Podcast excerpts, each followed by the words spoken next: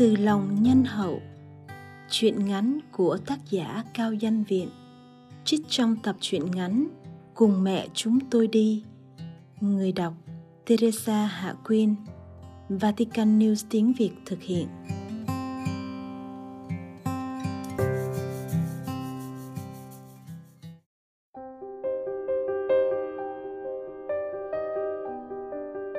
Đám tang của cụ Cương vừa xong thì trời đã sáng rõ. Một số người lần lượt kéo nhau về để chuẩn bị công việc cho một ngày mới. Một số ít còn bùi ngùi nán lại trước mộ phần của cụ, lâm râm thêm mấy lời cầu kinh. Một số nữa thì tản ra, đến với mộ phần của người thân. Chúng tôi cũng nán lại để cùng đọc kinh katena lặng lẽ chào cụ lần cuối rồi ra về. Cụ là một hội viên bảo trợ của Layo. Vừa ra đến cổng nghĩa trang, chúng tôi gặp một phụ nữ vội vàng lội ngược dòng người, mặt hớt hải báo tin cho chúng tôi. Chị Lan uống thuốc tự tử từ hôm qua, đã đưa đi bệnh viện cấp cứu, nhưng bệnh viện mới trả về sáng hôm nay. Chị đang nằm thoi thóp. Chúng tôi nhìn nhau bàng hoàng. Chị Lan là người mà nhóm chúng tôi thường hay thăm viếng. Chị đang rối hôn phối với một người lớn hơn chị gần 20 tuổi. Dù rối hôn phối không thể gỡ được, nhưng tuần nào chị cũng đi dự lễ Chúa Nhật. Chị luôn có một niềm khao khát muốn trở về với Chúa. Thế mà... Chúng tôi đến bên giường chị, người chị nồng nặc mùi thuốc. Chị đưa mắt nhìn chúng tôi, ánh mắt mở to bằng sự cố gắng hết sức, như để van nài khẩn khoản. Chị có nhận ra chúng em không, chị lan? Một cái gật đầu vội vàng đáp lời chúng tôi, rồi chị cố gắng hết sức với giọng nói gần như đứt quãng, mà lại gấp gáp. Tôi biết tôi đã sai, vừa lỗi luật sống rối vợ chồng, giờ lại uống thuốc tự tử tội tôi khó được tha. Nhưng tôi xin các anh chị đọc kinh cầu nguyện để cứu linh hồn tôi. Tôi chỉ xin được chúa tha tội. Còn phần xác thì tôi biết. Nói một hơi như sợ không còn được nói nữa. Rồi chị rũ rượi ngã người ra, nhưng tay vẫn quờ quạng tìm sâu chuỗi mân côi vừa buông rơi đâu đó. Anh nhìn tôi. Tôi nhìn anh một chút xót xa, nhưng xót xa để mà hy vọng. Anh nói với tôi, có tội gì đi nữa, nặng bao nhiêu chú cũng tha được hết.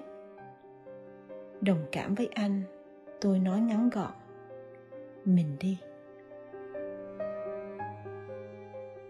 Chiếc xe máy lại đưa anh em chúng tôi lên nhà xứ.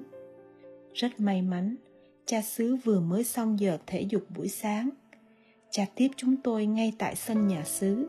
Mình đang còn nhễ nhại mồ hôi. Tôi cố gắng trình bày nhanh gọn về hoàn cảnh và mọi diễn biến của chị lan. Riêng câu nói cuối cùng của chị, chúng tôi trình bày đầy đủ, từng chữ, từng lời. Cha xứ nghe chúng tôi trình bày một cách chăm chú.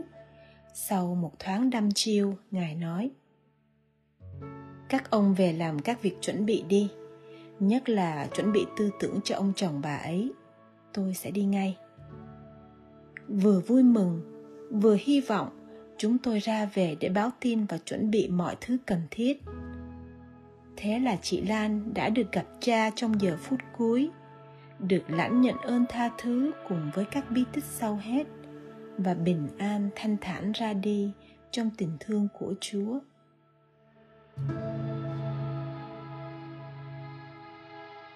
anh em chúng tôi lại phải gặp cha xứ một lần nữa. Thưa cha, còn việc mai táng thì sao? Chị có được chôn trong đất thánh không ạ? À? các ông hỏi ban thường vụ. Ông trưởng ban thường vụ đứng bên cạnh trả lời ngay. Các ông đã biết rõ quy định của giáo xứ rồi, đưa ra gần sân banh mà táng nơi đó dành cho những tội nhân công khai chứ trường hợp này làm sao mà chôn trong đất thánh được cha xứ nói ngay không được Đất sân banh tôi đang có kế hoạch để xây dựng. Thế thì chôn ở đâu đây thưa cha? Thì một góc nào đó trong đất thánh cũng được. Tội nhân công khai mà thưa cha. Thì mới bị vào một góc, phạt thế cũng đủ rồi chứ.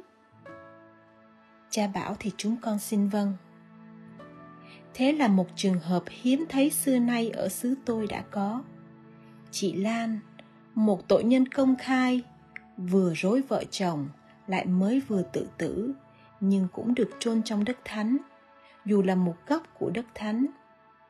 Mừng cho chị vì cái xác của chị không phải bị tha hương. Đám tang của chị thật lặng lẽ, mặc dù cha xứ không cấm chống chiên cờ quạt, nhưng người đi đưa vẫn thưa thớt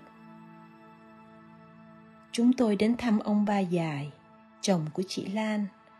Thắp hương cho chị và đọc mấy kinh cầu cho chị Lan được Chúa thương tha thứ và đưa về với Chúa.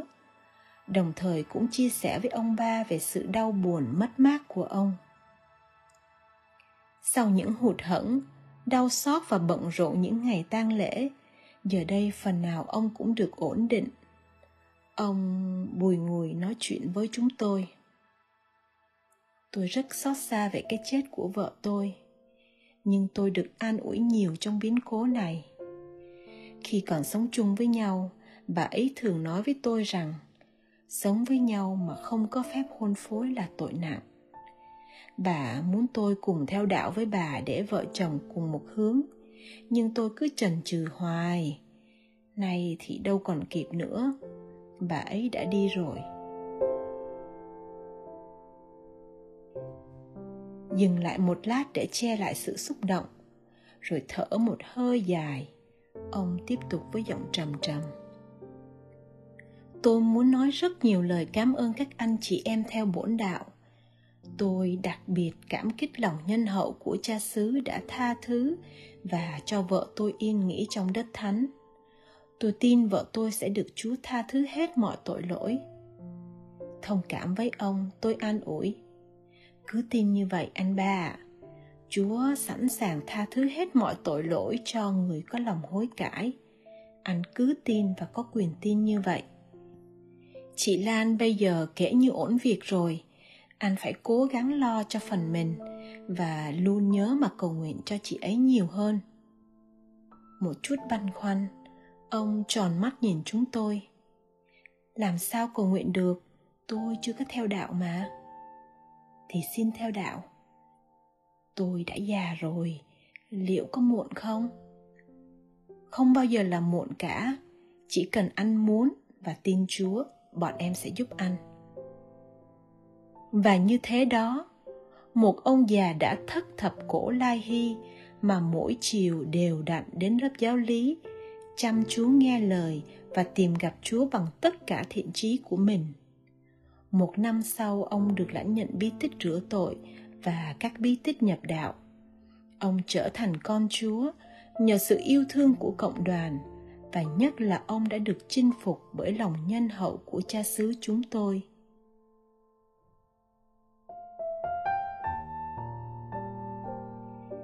Đám dỗ lần thứ nhất của chị lan có giờ kinh đông đảo giáo dân tham dự.